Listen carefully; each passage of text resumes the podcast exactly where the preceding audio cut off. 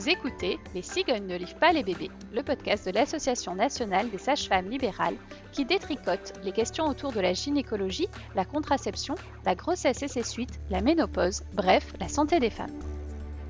Je suis Émilie Cruvelier, sage-femme libérale, membre du conseil d'administration de la NSFL, et vous me retrouverez à chaque cycle, environ tous les 28 jours, en compagnie de Béatrice Kammerer, journaliste, ou de Amélie, alias 30 Something, blogueuse, pour débunker les idées reçues autour d'un thème avec une invitée, sage-femme libérale également. Dans ce premier épisode, vous nous écouterez avec Béatrice et notre invitée Yasmine Gaborio, également membre du CA de la NSFL, pour échanger autour de la première consultation en gynécologie. Bonne écoute!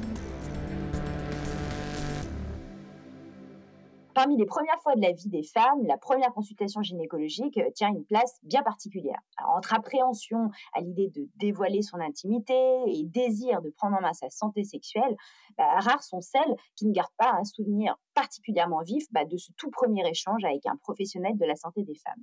Alors comment faire de cette rencontre un moment d'émancipation où les jeunes femmes pourront se sentir écoutées, respectées, accueillies dans cette nouvelle étape de leur vie? Bah, C'est un peu les questions que se posent de nombreuses sages-femmes libérales. Alors pour en parler, nous accueillons aujourd'hui Yasmine Gaborio. Bonjour Yasmine. Bonjour Béatrice. Donc Yasmine, tu es sage-femme depuis 14 ans, tu as travaillé pendant 10 ans à Paris en structure hospitalière, notamment à la maternité des Diaconesses et au Bluet. Ça fait deux ans que tu es installée en cabinet libéral près de Montpellier, mais tu as gardé un fort lien avec l'hôpital en accompagnant des accouchements en plateau technique. Alors, pour commencer, j'ai envie de te demander quel souvenir, toi, tu gardes de ta toute première consultation gynécologique en tant que patiente, et puis en quoi cette première expérience a peut-être influencé ta pratique de sage-femme? Ben, mon souvenir, effectivement, c'est que j'avais déjà pu en parler avec, avec ma mère que je voulais avoir un rendez-vous chez la gynéco. J'étais, j'avais cette croyance qu'il fallait aller chez la gynéco avant avoir mes premières relations sexuelles. Et en fait, du coup, déjà, c'était un, gros pas de, de, pouvoir lui en parler pour pouvoir, pouvoir y aller. Et arrivé à cette, ce, rendez-vous de suivi gynéco, la gynéco nous a accueillis, ma mère et moi, et en fait, elle m'a, elle a jamais demandé à ma mère de partir. C'était super, j'étais vraiment très à l'aise évidemment, et bah, dans un second temps, elle a, je suis allée dans la pièce d'à côté pour l'examen, qui me laisse toujours aujourd'hui dubitative, donc je ne sais pas exactement ce qu'elle a fait puisqu'elle m'a pas vraiment expliqué. Donc c'était formidable, un grand moment. Et, euh, de fait, depuis ce moment, je, je me dis que je ne veux pas que ça se reproduise. Le but de ce podcast, c'est de déconstruire euh, les idées reçues euh, sur la santé gynécologique. Alors, moi, je vous propose de commencer par l'un des clichés un peu les plus tenaces, celui selon lequel, justement, le premier rendez-vous gynécologique, euh, ce serait un peu une sorte de rituel initiatique auquel il faudrait se plier, notamment dès lors qu'on a eu ses premiers rapports sexuels, hein, un peu comme si finalement il fallait venir convoquer la médecine pour valider un passage à l'âge adulte. concrètement, Yasmine, pour toi, c'est quoi les bonnes raisons de commencer un suivi gynécologique Eh ben concrètement, les bonnes raisons, euh, il y en a des tas finalement. Euh, il y en a de, tas de bonnes et puis euh, je ne sais pas s'il y en aurait des mauvaises en revanche. en gros, à partir du moment où on a envie d'avoir un interlocuteur pour parler de ce qu'on vit, de si on a des questions sur notre bah, le changement corporel, c'est une des raisons classiques pour lesquelles les, les, jeunes filles viennent en consultation dans les premières consultations. Euh, ça peut être de parler de la sexualité, des euh, risques d'IST, euh, les infections sexuellement transmissibles donc, et, et puis bah, éventuellement de, évidemment pardon de, de, contraception aussi. C'est finalement un espace d'échange ouvert pour discuter de, de, de, tout ce qui va tourner autour de la santé sexuelle des femmes finalement. Je voulais que tu me donnes ton avis sur, oui, sur ce préjugé qui reste très ancré, selon lequel, ben, dès qu'il y a eu les premiers rapports sexuels, il fallait forcément vérifier avec un peu un regard hygiéniste que tout s'est bien passé. Est-ce que ça, pour toi, c'est quand même quelque chose à déconstruire? Il faut quand même s'opposer à cette idée-là. Ah oui, grave, carrément c'est ça, c'est déconstruire cette idée reçue, c'est qu'en fait, en gros, il faudrait valider que le corps des femmes, tout d'un coup, est compétent à avoir des rapports sexuels. Enfin, à un moment donné, juste laisser-les respirer, quoi. Il n'y a, pas de raison médicale pourquoi en fait on va fourrer notre nez dans, un, un, acte qui est des plus simples, qui est la sexualité et quelle qu'elle soit. S'il y a un besoin d'un espace pour échanger autour de la sexualité. S'il y a des douleurs, évidemment, bien évidemment qu'on est là pour, euh, pour pouvoir euh, en discuter et puis éventuellement, bien sûr, euh, faire un examen. Mais la plupart du temps, mais, eh, mais tout le monde se débrouille sans nous. C'est formidable, c'est magnifique. Oui, et puis quand les femmes viennent, finalement, la plupart du temps, on, discute et on rit beaucoup, mais il n'y a pas forcément d'examen. Eh non, bah ouais, tout à fait. Donc, du coup, ce qui est intéressant dans ce que vous dites, c'est que clairement, on peut faire une première consultation gynécologique simplement pour demander des informations, pour poser des questions. Est-ce qu'il y a un âge minimal? Est-ce que dès 10 euh, bah, ans, 12 ans, il est possible de venir vous consulter pour ça? Des différentes jeunes filles que j'ai pu recevoir, effectivement, la plus jeune, elle avait, eu, elle avait 10 ans. Euh, encore une fois, comme le soulignait Émilie, c'est que euh, c'était pour discuter en fait. Hein. C'était une demande de sa part de valider que elle, avait sa puberté et que du coup son corps changeait et qu'elle trouvait ça hyper bizarre les changements corporels, mais que c'était la rassurer sur le fait que bah, il était en train de changer son corps et que euh, ça allait se poursuivre et que euh, qu'il n'y avait pas d'anormalité euh, là-dedans en fait. Et, et c'était beaucoup de réassurance, de d'apprivoiser aussi ces changements corporels. Est-ce que ça veut dire que pour certains parents, certaines mères, euh, euh, vous apparaissez aussi un peu comme une ressource possible euh, lorsque c'est compliqué de parler de sexualité dans la famille en disant finalement on va pouvoir déléguer à un professionnel du soin qui aura les mots, qui aura les outils, peut-être une manière de, de remplir cette mission avec lesquelles ils sont pas à l'aise? Alors moi en effet, hein, si tu me permets Yasmine, les très jeunes filles que j'ai reçues, c'était souvent le cas en fait. Alors pas forcément des mères qui étaient pas à l'aise pour en parler avec leur fille, mais en tout cas qui sentaient que leur fille n'était pas tout à fait ouverte à en parler avec elle, en fait, qu'elle qu avait une certaine pudeur, une certaine gêne, et du coup qui s'était dit, eh bien voilà, je vais lui proposer un autre lieu d'écoute possible où elle se sentira peut-être plus à l'aise qu'avec sa mère, en fait. Et, et c'est vrai que ça avait été assez bénéfique pour ces jeunes filles-là. Alors c'est vrai que jusque-là, on a parlé des adolescentes qui souhaitent consulter, qui sont en demande de consultation, voire même assez tôt. Est-ce qu'on peut maintenant parler de celles euh, qui finalement se satisfont d'une contraception locale, pour qui tout se passe bien, qui ne rencontrent pas de problèmes de santé, qui préfèrent prendre un petit peu leur temps avant de commencer un suivi gynéco? Est-ce qu'on peut les rassurer? C'est grave de commencer son suivi gynéco seulement à 20 ans, voire même après? Qu'est-ce qu'on peut en dire de ça? Que effectivement, c'est vraiment quand elles, quand elles le souhaitent euh, qu'elles peuvent euh, venir faire un premier rendez-vous que comme on le soulignait avec Émilie, c'est euh, avant tout déjà de, des temps de discussion et que euh, dans les euh, recommandations en fait par rapport au dépistage, c'est effectivement bah, à partir du moment où une des, des personnes ont des relations sexuelles non protégées, c'est plutôt bienvenu de faire des dépistages réguliers. Euh, quand c'est des relations protégées aussi, hein, ça, peut être une, une démarche importante, et, euh, et qu'à partir de 25 ans, il y a aussi le, dépistage euh, des cancers du col de l'utérus avec la recherche du papillomavirus.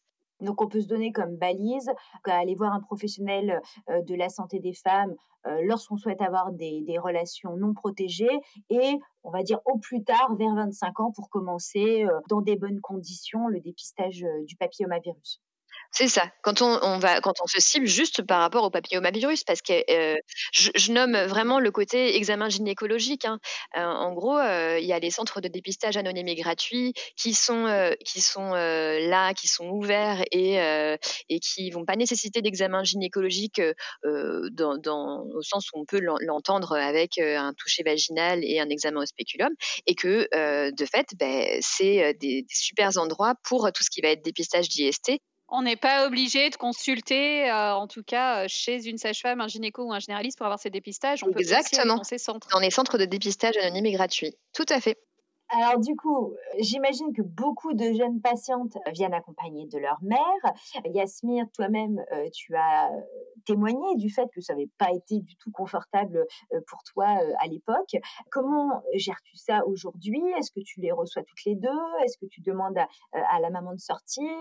Comment ça se passe? Eh bien, ça dépend des situations. Pas plus tard que la semaine passée, une jeune fille est venue avec sa maman et la maman m'a directement dit elle va venir toute seule avec vous.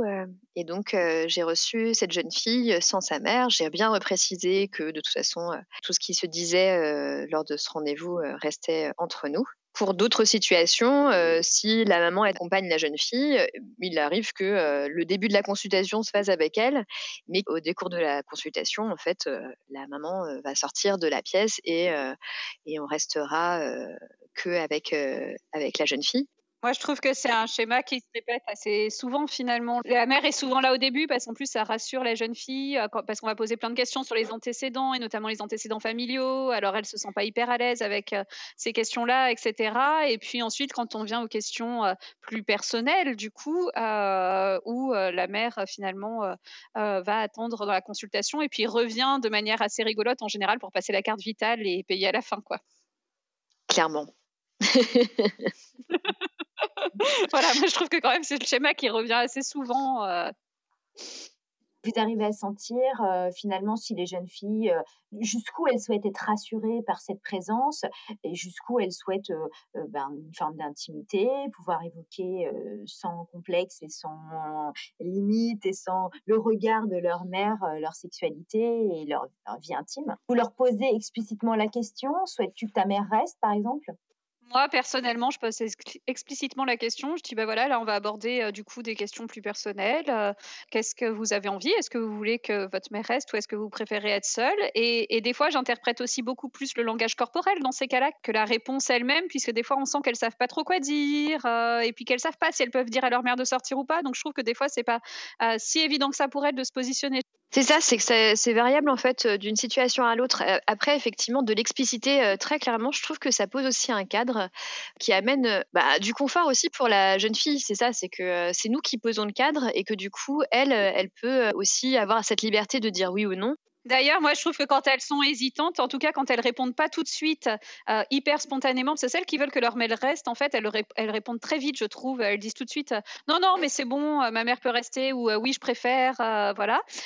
et quand elles sont hésitantes, j'ai plutôt tendance à dire bon, bah, du coup, on va demander de sortir, en fait, pour, pour pas que ça soit elle qui se positionne Ok, ok. Alors, j'y pense aussi en, vous entendant, parce que finalement, on évoque la question de, de, l'accompagnant. Hein, euh, est-ce que est-ce que est-ce qu'il n'y a pas que la mère forcément euh, euh, comme accompagnant possible? Est-ce qu'il vous arrive de, de, de, recevoir des jeunes filles qui sont accompagnées de, de copines, voire d'un, amoureux ou d'une amoureuse? Est-ce qu'il y a d'autres moyens de trouver aussi de la réassurance? Parce qu'un rendez-vous médical, ça peut être ça peut être inquiétant, ça peut être angoissant. en tant qu'adulte, parfois on, souhaite être accompagné de, quelqu'un. Euh, euh, est-ce qu'il y a d'autres configurations possibles? Toutes ces situations euh, sont, sont, rencontrées, quoi.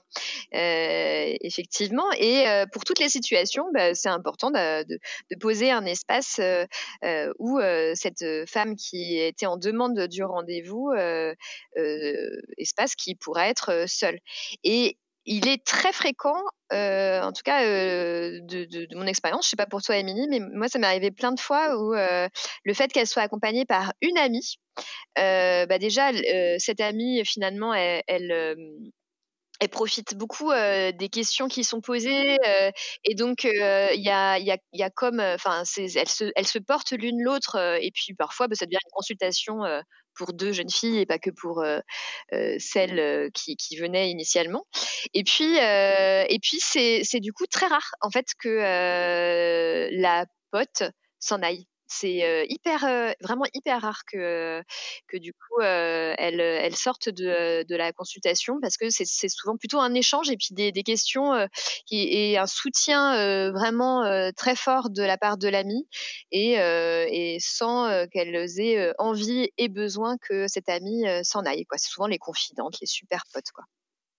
Puis ça se termine souvent par la demande de consultation et de rendez-vous de la copine, moi je trouve, euh, en effet, en disant oui, bah, finalement, je veux bien un rendez-vous pour moi aussi. Euh. Je voulais juste rajouter que souvent, moi, j'ai la je, vois entre la salle d'attente et la salle de consultation, quand elles sont accompagnées euh, par une autre personne que leur mère, hein, typiquement, cette demande de l'autre personne de est-ce que je peux venir, comme si c'était moi qui devais valider le fait d'autoriser à ce que quelqu'un les accompagne. Et, et, je trouve que là, c'est hyper important toujours de, de remettre finalement celle qui vient consulter au centre de la décision et lui dire, bah, en fait, c'est pas à moi de décider, c'est à vous. Est-ce que vous souhaitez que la personne vous accompagne ou non? Et, euh, et, et c'est vous euh, qui voyez comment vous vous sentez le mieux en fin de compte. Autre question toujours autour de, cette relation mère-fille. J'imagine que parfois ce sont vos propres patientes qui amènent leur fille en consultation, ne serait-ce que parce que voilà, il est assez naturel de penser que quand on est parent, on a envie que son enfant puisse rencontrer un professionnel de santé en qui on a confiance, qu'on sait bienveillant. voilà, ça paraît à la fois assez naturel et en même temps, est-ce que vous, Yasmine et, Émilie, vous estimez que c'est une bonne idée? Que mère et fille soient suivi par le même professionnel de santé alors moi, ça m'arrive extrêmement souvent. Et du coup, je me sens un peu la sage-femme de famille, si je puis dire. Euh, ça me fait penser d'ailleurs à une anecdote il n'y a pas très longtemps euh, où en fait j'ai rencontré en 15 jours trois femmes de la même famille, euh, alors euh, sœur, cousine, euh, tante, voilà, même peut-être quatre. Et en fait, comme elles ne parlent pas très très bien français, elles sont venues accompagnées de la même membre de leur famille qui traduisait pour elles les consultations. Donc à la fin, c'était très drôle parce que en fait, cette personne qui traduisait connaissait tellement bien le schéma de la consultation qu'en fait, le travail était quasiment déjà fait avant qu'elle arrive. Donc c'était c'était assez assez parlant du coup comme, comme situation. Alors, il y a aussi de très nombreuses situations où l'adolescente ne souhaite tout simplement pas la présence de sa mère, voire même où elle souhaite pouvoir consulter sans que ses parents soient au courant. Et en fait, légalement, c'est tout à fait possible. Oui, tout à fait. Hein, la, loi, elle dit bien qu'il n'y a pas de, limite d'âge inférieur. Et puis, elle peut aussi garantir l'anonymat, en fait. Donc, ça, c'est hyper important à savoir. Moi, je sais que quand j'avais 17, 18 ans, je me disais, oh là là, mais en fait, si je vais consulter, ma mère sera forcément au courant parce que je vais devoir passer ma carte vitale, parce que du coup, ben, déjà, je vais devoir payer aussi accessoirement et c'est pas si simple que ça. Et donc, du coup, si je vais consulter, alors à l'époque, c'était forcément des gynécos, mais je me disais, si je vais consulter un gynéco, elle, sera tout de suite au courant. Quoi. Et donc, euh, ça, c'est important de savoir qu'on peut aussi aller consulter un professionnel libéral, donc que ce soit un médecin, mais aussi un gynéco, une sage-femme, avec un anonymat garanti. Donc, nous, on peut euh, euh, tout à fait faire des consultations sans faire avancer les frais à la jeune fille et en conservant son anonymat. Et puis, c'est également le cas pour l'accès à la contraception. Par exemple, si sa demande, c'est une contraception, les prescriptions qui vont être afférentes à cette contraception et même les examens de prise de sang, etc., qui vont avoir lieu, qui seront pris en charge à la fois dans l'anonymat et dans la dispense d'avance des frais. Donc ça, c'est quand même hyper important à savoir.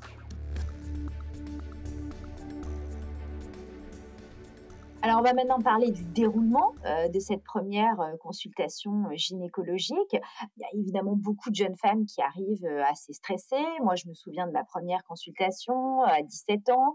Euh, j'étais un peu complètement euh, tétanisée parce que je savais pas du tout euh, à quoi m'attendre et puis parce que aussi je me sentais très vulnérable face au corps médical. Je me sentais pas capable, par exemple, de m'opposer à un geste médical qui me conviendrait pas, de dire bah non.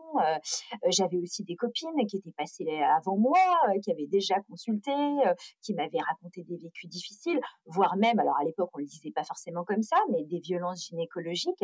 Et je me souviens m'être allongée sur la table d'examen, un peu avec résignation en me disant euh, voilà, je laisse, euh, je laisse mon corps à disposition, mais mon esprit va ailleurs. Euh, je ne veux pas penser à ce qui va se passer. Donc, j'ai évidemment envie de vous demander comment vous vous y prenez pour mettre à l'aise les jeunes patients, pour éviter justement ces, ces, ces vécus un peu, un peu difficiles.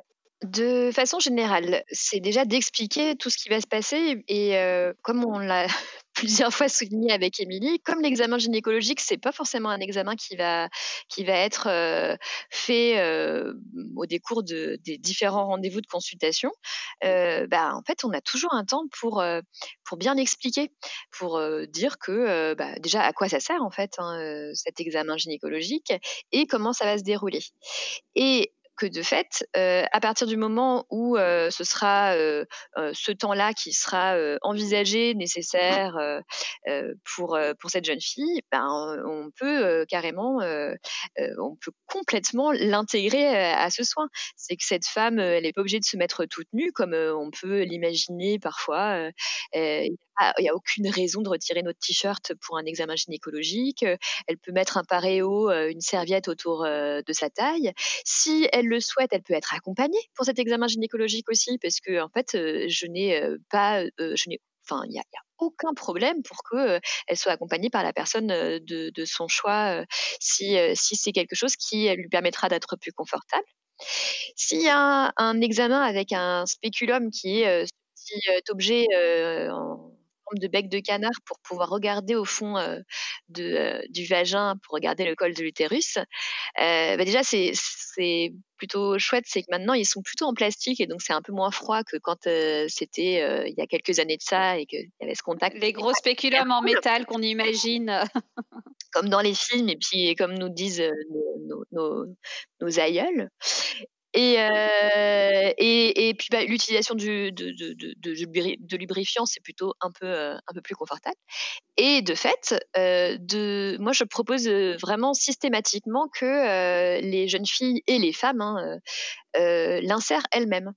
Et que ça paraît peut-être un peu tout bête, ça paraît peut-être un peu bizarre, mais pour autant c'est elles qui vont maîtriser le geste. Alors il y en a certaines qui préfèrent vraiment pas du tout le faire, mais elles vont familiariser avec l'objet c'est ça. Moi, vraiment, quand c'est la première expérience avec un spéculum, je leur propose toujours de le toucher euh, avant, en fait. Euh, c'est-à-dire que quand on est encore au bureau, avant qu'elle soit euh, dans une situation de vulnérabilité, parce que quand on est déjà les fesses à l'air, on, se sent quand même plutôt très vulnérable. ben voilà, de, le prendre en main, de toucher, et avant de, de pouvoir passer à l'examen en lui-même, quoi. Est-ce qu'éventuellement, il vous est déjà arrivé de, comme ce sont des spéculums à usage unique, d'en confier à l'issue d'une consultation, par exemple, aux jeunes filles pour que bah, elles, apprivoisent l'outil dans leur intimité chez elles, qu'elles voient un petit peu, voilà, à quoi ça ressemble. Peut-être même que certaines s'aventurent à regarder leur col avec un miroir, une lumière. Est-ce que c'est des choses qui vous est déjà arrivé de, de proposer à vos jeunes patientes? Oui, c'est euh, oui, oui, c'est même euh, pas, rare en fait. C'est que euh, bah, c'est arrivé quand même plus d'une fois que les jeunes filles se sentent prêtes pour l'examen, avaient donc lors de, de l'échange vu et touché le spéculum, et que arrivé bah, lors de l'examen, en fait, elles, elles le sentent pas du tout quoi en fait. Et de fait, bah, il y a encore une fois, aucune urgence à faire cet examen.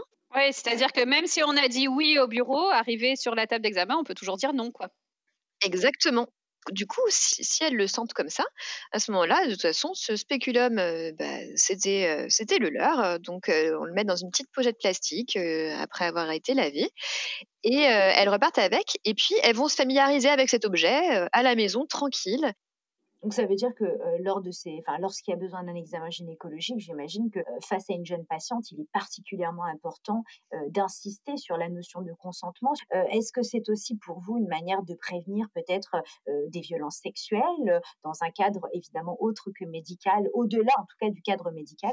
Ben, Clairement c'est hyper important de l'aborder parce que de toute façon, enfin, dans, tous les temps d'échange euh, avant l'examen, il y a, vraiment ce temps d'échange aussi sur, euh, leur vie, sur leur, intimité. C'est un temps où euh, la question des violences vécues par les femmes est systématiquement posée. c'est super important de, le déposer, de, parler de façon générale et très décomplexée de la sexualité. Et que même si l'examen gynécologique, c'est un examen médicale, euh, ben en fait, ça reste leur corps et donc c'est elles qui en disposent et c'est pas nous qui disposons de leur corps. De fait, c'est que elles sont toujours, toujours à nous dire si ça va ou si ça va pas. Puis si ça va pas, ben on arrête. C'est presque comme si ça montre un peu un exemple que c'est possible de dire non après avoir dit oui, de changer d'avis, euh, de se dire qu'en fait on pensait que ça allait le faire et en fait ça le fait pas. Euh, voilà, et ça, ça peut être euh, en effet du coup une première des fois expérience de cette notion de consentement révocable à tout instant. c'est trop important de souligner en fait que c'est elles qui choisissent et que le nombre de violences subies par les femmes est, tellement gigantesque que si dès le premier rendez-vous on inculque ce respect et ce consentement, pour moi c'est une victoire en fait. Alors, il y a aussi parfois des, des croyances, plein de croyances sur le déroulement de l'examen gynécologique en lui-même. Hein. On a bien compris qu'il n'était absolument pas systématique, surtout pour une première consultation, mais malgré tout, il y a des fois où il se révèle pertinent. Pour les jeunes femmes qui n'ont jamais expérimenté dans le cadre de leur relation sexuelle une pénétration vaginale, on retrouve parfois la peur que l'insertion du spéculum abîme euh, leur hymen, ou du moins que sur le plan psychologique, cet examen représente une perte de virginité. Est-ce qu'on peut rassurer les adolescentes sur ces points-là? Si cette jeune fille a, des craintes par rapport à cette perte de virginité, moi, la question de l'examen et du côté indispensable de l'examen, on prendra bien le temps d'en discuter parce que c'est quand même hyper rare en fait de, devoir faire un examen gynécologique. Donc, de base, on ne va pas se précipiter sur un examen gynécologique. Si cette jeune fille est vierge, quelle est la raison de lui proposer un examen gynécologique? C'est ça, moi je suis bien d'accord avec toi, c'est que finalement les, situations sont extrêmement rares et surtout lors de la première consultation. C'est-à-dire que souvent on va venir à l'examen après avoir déjà éliminé tout un tas de choses et si elle vient avec des symptômes qui, euh, qui nous feraient penser à un examen, en fait c'est pas forcément la première chose qu'on va faire et encore moins lors de la première consultation. Complètement. Et qu'après, euh, il y a ce mythe-là autour de l'hymen, de la virginité, de qu'est-ce que c'est que perdre sa virginité, et que euh, c'est important de se dire que euh, l'hymen, il n'est pas du tout identique d'une femme à l'autre, que certaines femmes ont un reliquat hyménéal qui est microscopique alors qu'elles n'ont jamais eu de rapport. D'autres ont un hymen qui est très visible alors qu'elles ont déjà une sexualité épanouie. Il y a vraiment aussi cette, cette dimension autour de l'hymen et ce sacro-saint hymen qui va représenter la virginité ou pas, qui est vraiment des vieilles idées reçues D'autant qu'on peut peut-être souligner, je me permets de, t'interrompre, que bah, le coït n'est pas l'alpha et l'oméga de la relation sexuelle, on est bien d'accord on est d'accord, merci de, le souligner en plus. Hein, la pénétration, merci, mais ce c'est pas que ça la relation sexuelle. Ah, il y a peut-être aussi derrière une autre forme de crainte. Hein, je vais partager une, anecdote personnelle. Moi, je sais que lors de la toute première fois où j'ai dû avoir une, échographie endovaginale, donc par le vagin, j'étais toute jeune, j'avais 19 ans.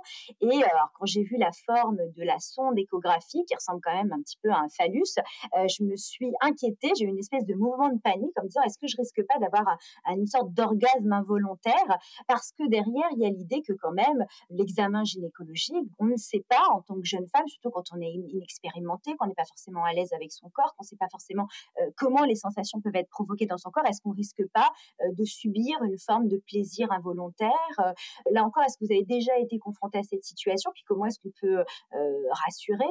La posture du, soignant, ça reste un examen de dépistage en fait.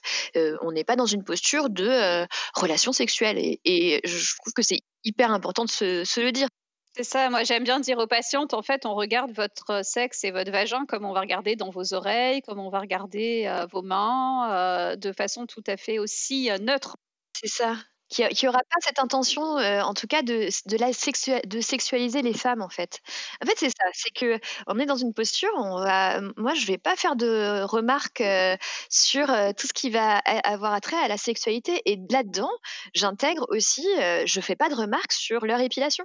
Oui, ou, en parallèle à la sexualité, c'est souvent la question de est-ce que je peux garder mes chaussettes? Parce qu'on a souvent cette espèce de cliché euh, de pendant les relations sexuelles, on garde pas ses chaussettes. Alors là, est-ce que je peux les garder ou pas euh? Par ailleurs, euh, ça, amène de la légèreté. C'est-à-dire que, évidemment, une femme qui fait oh, Je suis absolument désolée, je me suis pas épilée et tout, tu fais Mais tu sais, c'est pas ça qui m'importe. Hein. Il n'y a pas de problème, on fait ce qu'on veut, puis ça tient chaud. Alors, on a beaucoup parlé de mise à nu physique, euh, mais la consultation gynécologique, c'est aussi souvent une mise à nu psychique, euh, parce qu'en tant que sage-femme, euh, Yasmine, tu vas devoir souvent bah, poser des questions qui pourront être considérées comme très intimes pour tes patientes, sur leurs pratiques sexuelles, sur leur mode de vie. Yasmine, est-ce que tu peux nous donner quelques exemples de ces questions et puis surtout nous dire à quoi elles servent? Effectivement, je vais prendre le temps de poser les différentes questions concernant la sexualité de, de, cette, cette jeune fille et savoir si elle a plusieurs partenaires, si elle en a un, une, si les relations sont protégées avec des contraceptifs locaux. quand je dis contraceptifs locaux, c'est par rapport aussi aux IST et en fait c'est pour un peu poser un cadre, pouvoir la conseiller en fonction de, de son histoire. Ce qu'on peut se dire, c'est qu'aussi, en fonction des réponses qu'on va avoir aux différentes questions, finalement, tu vas donner des conseils différents, euh, notamment en termes de protection ou de dépistage, euh, notamment par rapport aux IST. Euh, on n'est pas là pour juger la pratique des patientes, en fait. moi, ça me regarde pas, en fait, de savoir la sexualité qu'elle a. Ce qui m'intéresse, c'est juste de pouvoir mettre en évidence certaines choses qui vont orienter soit mes prescriptions, soit les conseils que je vais pouvoir donner, ou, ou tout simplement la réponse à ces questions, puisque je ne vais pas répondre de la même façon en fonction de, ce qu'elle elle, m'aura euh, livré avant. Au-delà, en plus euh, de, de, ce qui va être euh, prévention, en fait, ce que je trouve intéressant dans toutes ces questions, c'est que les, les, femmes vont, vont savoir aussi qu'il y a un espace de discussion libre en fait, euh, sans jugement, et que euh, il y a un certain nombre de femmes euh, qui, quand on leur demande si elles ont un ou une partenaire, bah, c'est la première fois en fait qu'elles vont nommer le fait que elles sont en amour avec une femme. Elles s'autorisaient pas à dire ça avant à d'autres professionnels de santé. Ça, ça a beaucoup d'impact en fait sur aussi leur suivi alors, pour beaucoup de sages-femmes libérales, la consultation gynécologique, c'est pas seulement une occasion de veiller à la bonne santé organique des femmes, mais c'est aussi sur le plan psychologique, de pouvoir aborder des sujets comme la connaissance de son corps, l'épanouissement dans sa sexualité, la question des violences sexuelles ou conjugales. Pour toi, Yasmine, finalement, quelle place tu accordes dans tes consultations à cette dimension d'empowerment, d'émancipation? Si on donnait un pourcentage, je pense qu'en fait, ça serait 99% de ma consultation. Et je dis ça juste parce qu'effectivement, c'est important. Euh, S'il y a besoin, et eh bien évidemment, on est là aussi pour euh, tout ce qui va être euh, dépistage, examen médical. Mais vraiment, pour moi, ça a tellement une place centrale que, que oui, j'ai l'impression que on est avant tout dans, des échanges. C'est tellement de discussions, en fait, de valorisation, de non-jugement, de d'ouverture. Enfin, c'est c'est vraiment hyper crucial et je pense que c'est partagé par bah, la plupart des, des sages-femmes et professionnels de santé en fait. Alors au final, si on devait un peu conclure là-dessus, ce serait quoi vos indicateurs d'une première consultation réussie?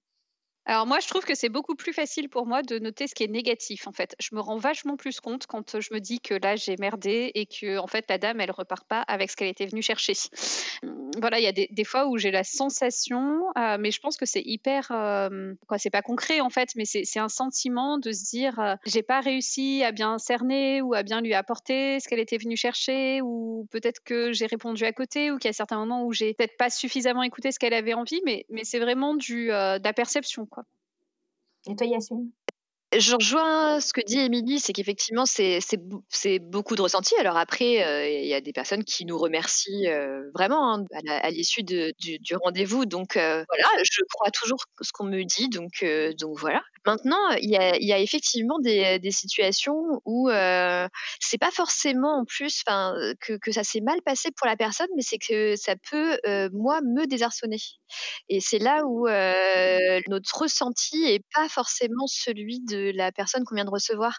Et, dans ce sens, en fait, euh, ça me rappelle un, rendez-vous euh, où j'ai reçu euh, une jeune fille de 14 ans qui, avec sa copine, et elle était hyper contente, super vraiment trop, trop enchantée.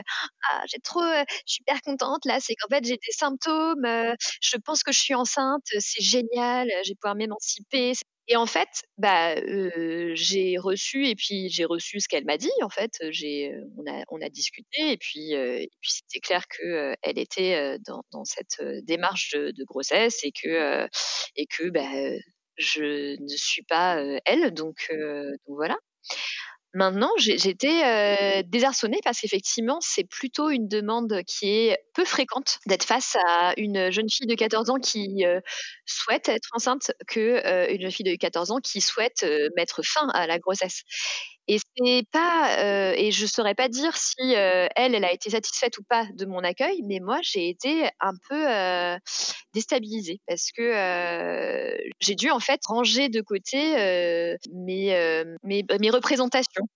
Et voilà, donc il y a il y a notre ressenti, il y a ce que on va vivre et ce que vivent ce que vivent les femmes et et voilà le plus important effectivement est que j'ai pu qu'on ait pu répondre à leurs questions. Finalement, avec quoi, Yasmine, tu voudrais que tes que tes jeunes patientes repartent? Eh bien, j'aimerais qu'elles repartent toujours le cœur léger et que et que c'est vrai qu'on a cette chance-là, c'est que ça arrive quand même fréquemment que les les femmes nous remercient à l'issue des, des, consultations et je pense que c'est pas si fréquent que ça. on a cette chance en fait en tant que sage-femme de, de pouvoir avoir ces jolis cadeaux et que bah, cette semaine encore j'ai pu euh, prendre euh, du temps euh, pour, pour accueillir des paroles d'une femme qui, qui, avait subi en fait des, des violences gynécologiques. Et, et que d'avoir entendu son témoignage, d'avoir à sa demande en plus imposé, elle voulait que on acte que c'était une violence qu'elle avait subie, de pouvoir poser ces mots, de pouvoir dire que c'était un, un fait, qu'elle avait vécu ça, mais que, que maintenant en fait elle va pouvoir avancer avec ce bagage, avec ce, ce vécu, cette cicatrice et que ça allait être un chemin, mais que qu'elle qu'elle était en capacité de parcourir, de se réparer en fait. Bah, c'était hyper touchant parce que c'était en fait une discussion des poignées de porte comme on dit souvent. C'était à la fin de la consultation que elle a elle s'est livrée et, et la deuxième poignée de porte du coup elle m'a vraiment remercié en me disant qu'elle se sentait enfin légère et qu'elle pouvait euh, imaginer qu'elle allait euh, repartir et euh, enfin se réparer quoi. Donc oui, ça c'était vrai vrai des vrais cadeaux. Moi c'est ça qui me mobilise le matin, qui fait que je me dis que j'ai passé une bonne journée, même si c'est des histoires qui sont qui sont pas forcément faciles à, à entendre, hein, mais mais qui ben, amènent notre pierre à l'édifice. Merci Yasmine du coup d'avoir été avec nous et d'avoir partagé ton expérience. Et donc avant de finir cet épisode, on va te poser la question un petit peu euh, rituelle euh, du podcast. Est-ce que tu veux bien partager avec nous une recette de cuisine, soit quelque chose que tu aimes, soit quelque chose qui t'inspire, soit quelque chose qui te définit, enfin euh, un petit peu ce que tu as envie? Je fais pas beaucoup la cuisine, mais s'il y a un plat qui me définit et que je fais, c'est la tartiflette.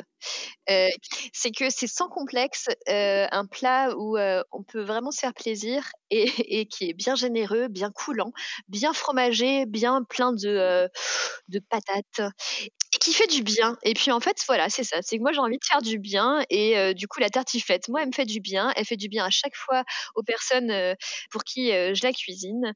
Donc j'ai envie de, de finir sur cette petite part de tartiflette. Eh ben, merci beaucoup à toutes les deux. Et puis, bah, à bientôt pour un nouvel épisode. merci. Avec plaisir. Merci à vous.